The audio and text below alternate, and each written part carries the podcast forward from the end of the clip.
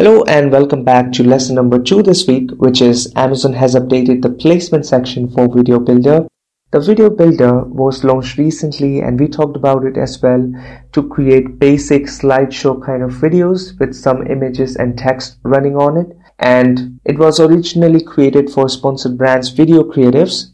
But now Amazon has updated that section and it explicitly mentions sponsored display video as well.